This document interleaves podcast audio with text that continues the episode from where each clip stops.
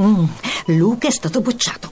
Su col morale. È successo anche a Leo. E sei così tranquilla? Certo, ho subito chiamato Grandi Scuole per recuperare due anni in uno. Grandi scuole? Non ci avevo pensato. Segui il consiglio. Chiama Grandi Scuole all'800 22 7700 o vai su grandiscuole.it. Radio Anch'io, l'attualità in diretta con gli ascoltatori. Sono le 9.07, eh, riprendiamo il filo eh, del percorso politico che stiamo cercando di portare avanti stamane alla luce delle dimissioni del ministro Enrico Costa, intervistato peraltro stamane dalla nostra Valentina Isa per il GR1 e da Tommaso Labate sul Corriere della Sera. Tommaso Labate è ancora con noi per cercare di dare risposte agli ascoltatori che devo dire stamane scrivono particolarmente in maniera intensa, mettiamola così, sul nostro profilo Facebook sul tema del vincolo di mandato che è un tema diciamo di lunghissimo periodo, peraltro è un, eh, è un dettato previsto dalla nostra Costituzione, ma scrivono anche, cominciano a scrivere del tema di cui si occuperà Nicola Ramadori a partire dalle nove e mezzo, ovvero sia di quella eh, fabbrica di armi di Domus Novas in Sardegna che è un po' un caso di scuola, un caso esemplare e se avrete la bontà di restare in ascolto scoprirete insomma una vicenda che secondo me merita di essere ascoltata. 335 699 2949 prima di tornare a Tommaso Labate ci sta ascoltando eh, Maurizio Sacconi, eh, senatore e Vincenzo Smaldore che è il responsabile eh, editoriale di Open Polis. Prima però vorrei sentire un paio di Whatsapp, eccoli qua. Ma certo che Alfano tornerà con Forza Italia. Berlusconi l'ha messo lì apposta per avere il piede in due posti. Ma come fa la Castaldini a parlare di Costa come un fatto personale, isolato, quando il capo del suo partito dà già segni di, di allontanamento e di spostamento verso destra? Con che credibilità può continuare un lavoro con la sinistra in queste condizioni qua? Andrea da Treviso. E proveremo a rispondere anche a queste domande degli ascoltatori. Eh, Tommaso Labate nella prima parte della trasmissione ha, ha, detto la seguente cosa. Il governo andrà avanti, tra difficoltà, ma andrà avanti fino a scadenza naturale della legislatura. Il punto che credo interessi gli ascoltatori è, ma le cosiddette riforme da non tradire, almeno per una parte politica, non dovrebbero essere tradite, per altre, ad esempio sullo Ius Soli invece non dovrebbero essere approvate, le dimissioni del ministro Costa questo avrebbero dimostrato. E le elenco, verranno poi approvate o verranno schiacciate dalla tenaglia a PMDP, biotestamento, Ius Soli, codice antimafia, legalizzazione della cannabis e la riforma del processo penale. Eh, Vincenzo Smaldore, buongiorno e benvenuto. Ah, buongiorno. Che dice? Allora, secondo me non c'è lo spazio da quella fine di legislatura per fare provvedimenti che abbiano una forte connotazione politica. Tutti quelli che ha elencato li vedo a rischio, fondamentalmente perché eccetto la cannabis che ha avuto, cioè, il cui iter eh, parlamentare è ancora, è ancora, molto breve. Gli altri provvedimenti è vero che hanno avuto un'approvazione in un ramo del Parlamento, no, sì, eh. però sono tutte approvazioni avvenute alla Camera, quindi per diventare legge ora dovrebbero essere approvati senza modifiche al Senato e lì la situazione è molto delicata perché se prendiamo l'ultimo voto di fiducia al Senato, di quelli molto significativi, cioè quello che ha portato all'approvazione della manovra correttiva, e possiamo vedere come in quel caso la maggioranza è riuscita a raggranellare 144 voti. Sì. E come dire, la maggioranza assoluta del Senato sono 158 e quindi ecco che già lì sono riusciti a farla passare perché poi l'accordo ad esempio con articolo 1 è stato che loro non hanno votato contro ma non hanno votato neanche a favore quindi poi hanno trovato un accordo per farlo passare. Però è importante dire che 144 non è la maggioranza assoluta, è sotto. Sì. Ma il governo è arrivato a 144 raggranellando due voti da Gallo, otto voti dal misto e soprattutto con una P che ha garantito una presenza eccezionale, c'erano tutti a votare sì. Mm, mm, allora è chiaro che se ora invece noi incominciamo un periodo di maggiore fibrillazione con AP che pone delle questioni politiche su alcuni temi, all'interno di AP ci potrebbero essere come dire, smarcamenti. Cioè lei dice nessuna di, di, queste leggi verrà approvata e, e galleggeremo fino alla fine della legislatura, ballando anche sulla legge di bilancio, come suggeriva allora, Tommaso io, Labate, io avrà delle forme. Mi aspetto due cose, mi aspetto che a settembre in qualche maniera venga riproposta e probabilmente forse dai, dai partiti di centrodestra la questione della legge elettorale perché i sondaggi stanno cambiando, il vento, come dire, c'è un sentore nel paese che gli potrebbe essere favorevole Eh, e quindi? quindi immagino che loro possano spingere su un'idea di una legge elettorale che vada nella direzione delle coalizioni. E immagino che a settembre riproporranno il tema e poi andiamo sulla stabilità. Sulla stabilità, attenzione, perché già le stabilità di fine legislatura come dire, sono complicate, vanno, vanno presidiate e in una situazione come questa ancora di più e, e quindi sì, bisogna, bisogna stare attenti agli emendamenti, ai subemendamenti presentati anche E s- dai singoli parlamentari. su questo poi sentiremo sia Labate sia Roberto Speranza tra un po'. C'è un'ultima domanda che le volevo rivolgere, non è una domanda diciamo, che per metterla in difficoltà, in realtà la chiedono gli ascoltatori e io non sono in grado di dare dei numeri precisi. Si chiedono gli ascoltatori quanti cambi di casacca ci siano stati in questa legislatura e parlano poi del vincolo di mandato, come le dicevo. Eh, ma guardi, a- ad oggi sono 518, ma è un numero in costante aggiornamento. perché, ad esempio, 518 deputati, tra deputati e senatori, hanno cambiato partito? Abbiamo avuto 518 cambi di gruppo, poi in verità alcuni parlamentari hanno fatto più cambi di, Mm, mm, mm. di- di casacca, però è un numero assolutissimamente in aggiornamento, tanto per dirne uno, aspettiamo che il ministro Eh. Costa eh, ufficializzi anche, anche, anche, anche il cambi Vincenzo di Smaldore, responsabile editoriale di Open- Open Policy, ci ha fornito elementi secondo me di grande interesse, anche numeri di grande interesse. Io a Maurizio Sacconi, senatore e presidente della Commissione Lavoro del Senato, Energie per l'Italia, vorrei rivolgere almeno un paio di domande. Senatore, buongiorno e benvenuto. Buongiorno, buongiorno a tutti. Allora, quello che sta accadendo, perché ci interessa capire, anche se abbiamo sentito il senatore Romani nella prima parte di trasmissione dire eh, come Forza Italia stiamo lavorando alla costruzione di una quarta gamba di centro moderato che poi appunti appo- appoggi un governo eventuale di centrodestra. Però ci interessa anche il merito delle riforme, perché immagino che lei sulla cannabis sia contrarissimo, ma sulle altre leggi che io ho provato a elencare che posizioni ha, perché abbiamo detto e Tommaso Labate ci ha suggerito, guardate che è molto difficile si trovi una maggioranza su quelle leggi. Senatore Sacconi.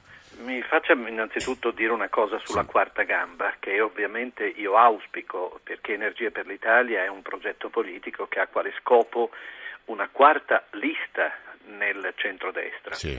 Eh, temo che Romani descriva una quarta gamba eh, come ancillare Sì. a Forza Italia destinata ad Sì. entrare in un'unica lista con Forza Italia.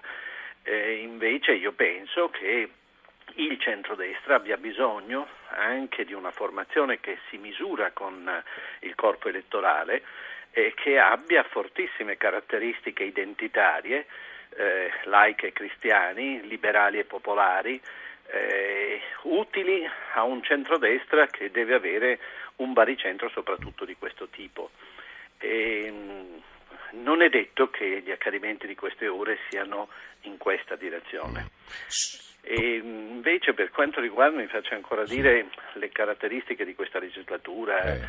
i cambi di gruppo. I 518 gli ascoltatori ovviamente cominciano a scrivere perché, perché questo numero non tutti lo conoscevano. è eh. l'ultima della cosiddetta seconda repubblica nata con il sistema elettorale maggioritario ed è evidente che ci orientiamo ad una, ad una nuova fase della Repubblica che sarà caratterizzata in ogni caso dal, eh, dal sistema proporzionale e quindi dalla formazione di eh, movimenti politici, io mi auguro, quanto più identitari, destinati a dialogare poi nel Parlamento, ma sulla base di, eh, di forti identità, eh, quasi vorrei dire, per mia parte auspico, eh, a carattere ideologico. Ecco, senatore, posso interromperla per pochi secondi? Poi abbiamo, raggiunto anche Roberto Speranza, dal quale and- andremo, perché questo tema dell'identità, ora senza eh, fare accademia, diciamo, in questa trasmissione, però era stato toccato nella prima parte della trasmissione da Tommaso Labate in un modo secondo me interessante. Tommaso Labate, che credo sia opportuno ripetere anche alla luce di quanto ci diceva il senatore Sacconi. Tommaso.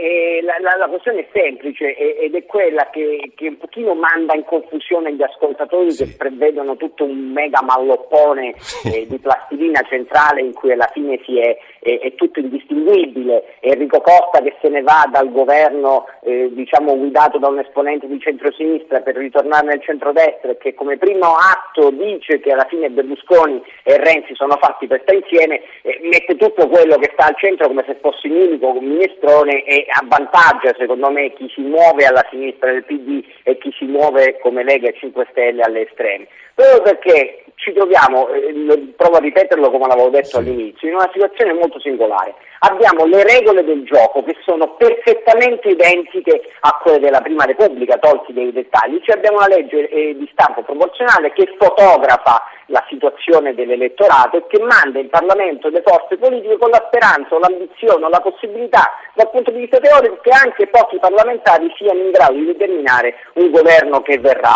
dopo, di qualsiasi segno questo governo sia.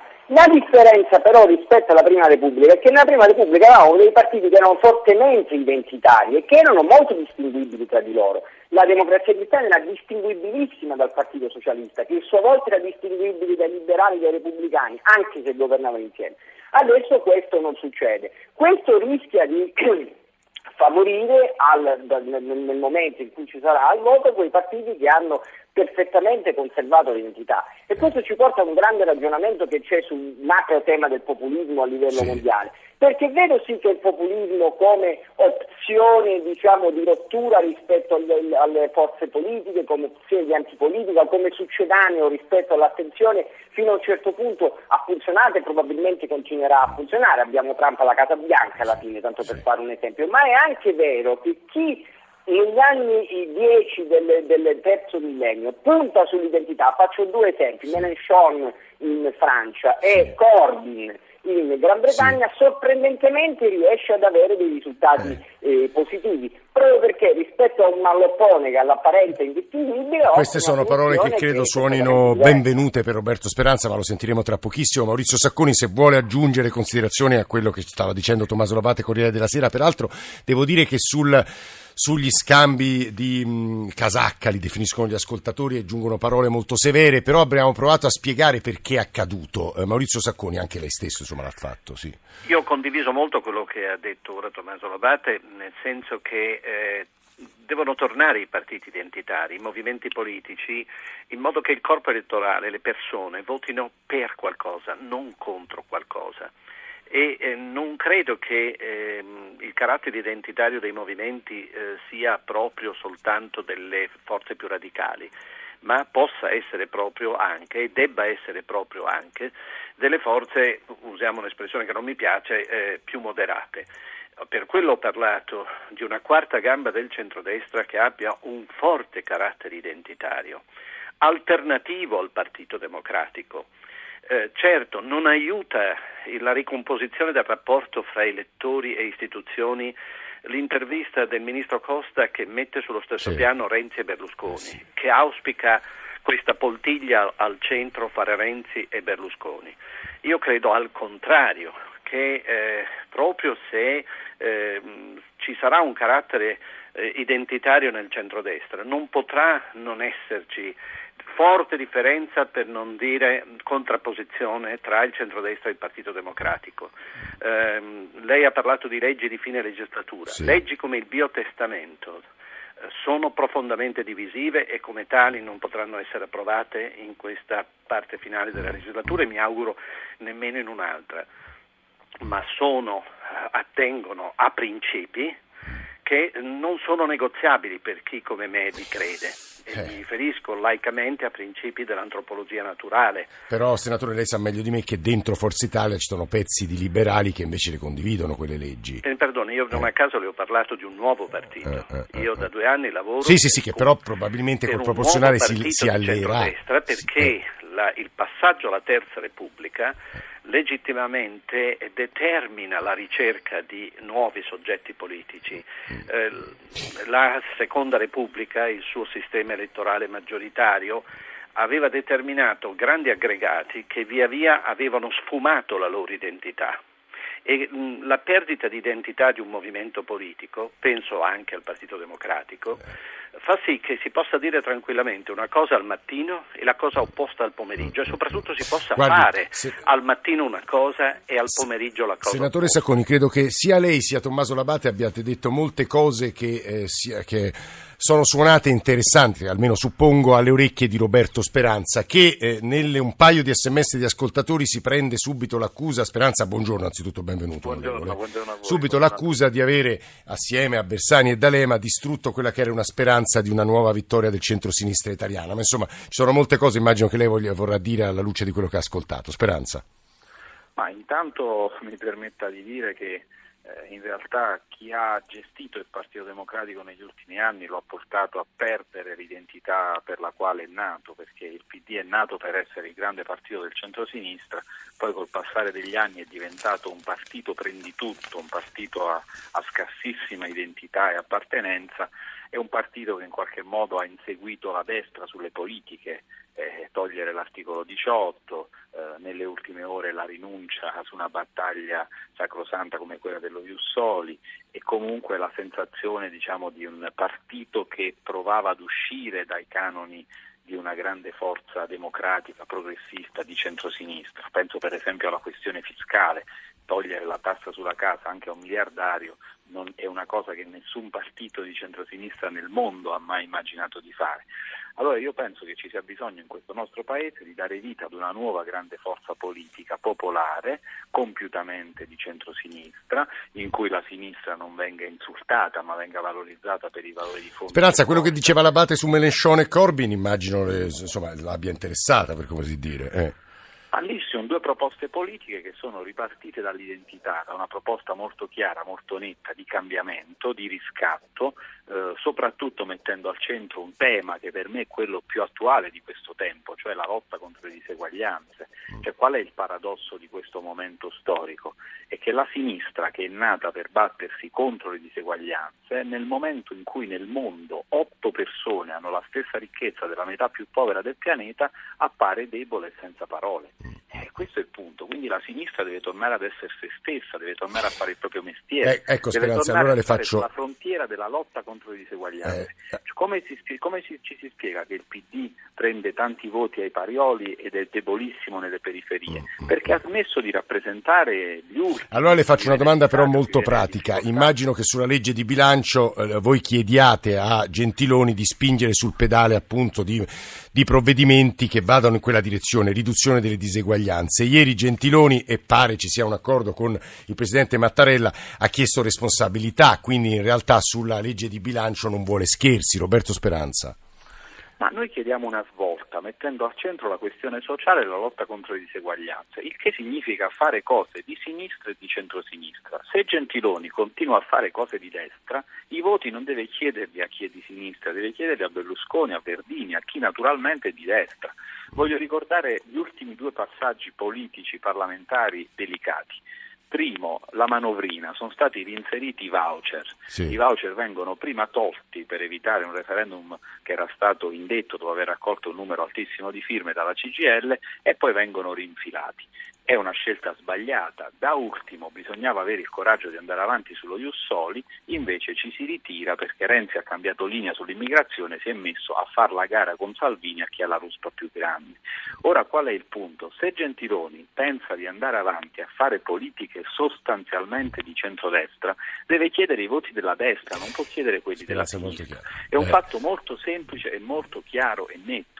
Quindi noi ribadiamo la posizione, noi chiediamo una svolta, valuteremo i provvedimenti, se questa svolta non c'è eh, ne prenderemo atto. Roberto Speranza, lei è stato molto chiaro. Io a Tommaso Labate, Corriere della Sera, rivolgerei due ultime domande prima di chiudere questa parte e poi occuparci di quell'altro tema di grande importanza. Vi dicevo, quella fabbrica in Sardegna, Nicola Ramadori, e già state scrivendo. Tommaso Labate, due temi. Le parole di Roberto Speranza, come le dobbiamo valutare? E poi diversi ascoltatori ci scrivono, dopo una trasmissione come quella di stamattina, soprattutto nelle co- per le cose che abbiamo ascoltato nella prima parte, non possono che crescere i voti al Movimento 5 Stelle. È vero, Labate?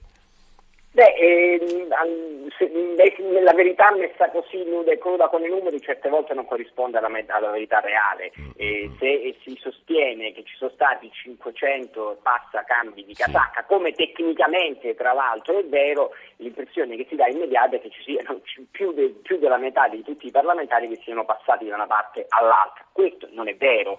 Non è vero perché moltissimi di questi cambi di casacca sono stati cambi di casacca tra virgolette tecnici, Sì. nascita di nuovi gruppi. Sì, un eh, paio di che- ascoltatori che- lo dicono, anche quelli che sono stati eletti con, diciamo, col- nel 2013 con Bersani, poi sono finiti, insomma, che erano finiti con una Sì, maggioranza le renziana. eh. della politica cambiano Sì. rispetto al 2013 sembra di vivere Sì. eh, ritorno al futuro, cioè siamo completamente come se passassimo in un attimo dalla, da- dalla macchina con quattro ruote allo skateboard che vola, come faceva Michael J. Fox nel famoso film Guardando avanti nel futuro. E, e quindi una situazione completamente diversa rispetto al passato. E Il Movimento 5 Stelle eh, ha dimostrato, nonostante abbia avuto significativi problemi a livello delle amministrazioni locali, di avere un voto nazionale che, eh, che regge. Però ha una differenza rispetto um, a che, che è una, una forza ma contemporaneamente una debolezza rispetto al centro-sinistra e al centro-destra tradizionali, che non ha né capacità né voglia di stringere alleanze e che eh, lo farebbe soltanto sulla base di un programma nel caso in cui arrivasse E questo con un proporzionale e un'oggettiva debolezza, l'abate, questo ci sta e, e dicendo. non un'oggettiva debolezza di forza. Da questo punto di vista il più forte di tutti è, eh, Berlusconi, che già nel 94 ha dimostrato con Fini e Bossi di saper fare quello che il professore di matematica in prima elementare ci diceva che non si poteva L'abate, cioè una, una riflessione sulle parole di Speranza per chiudere.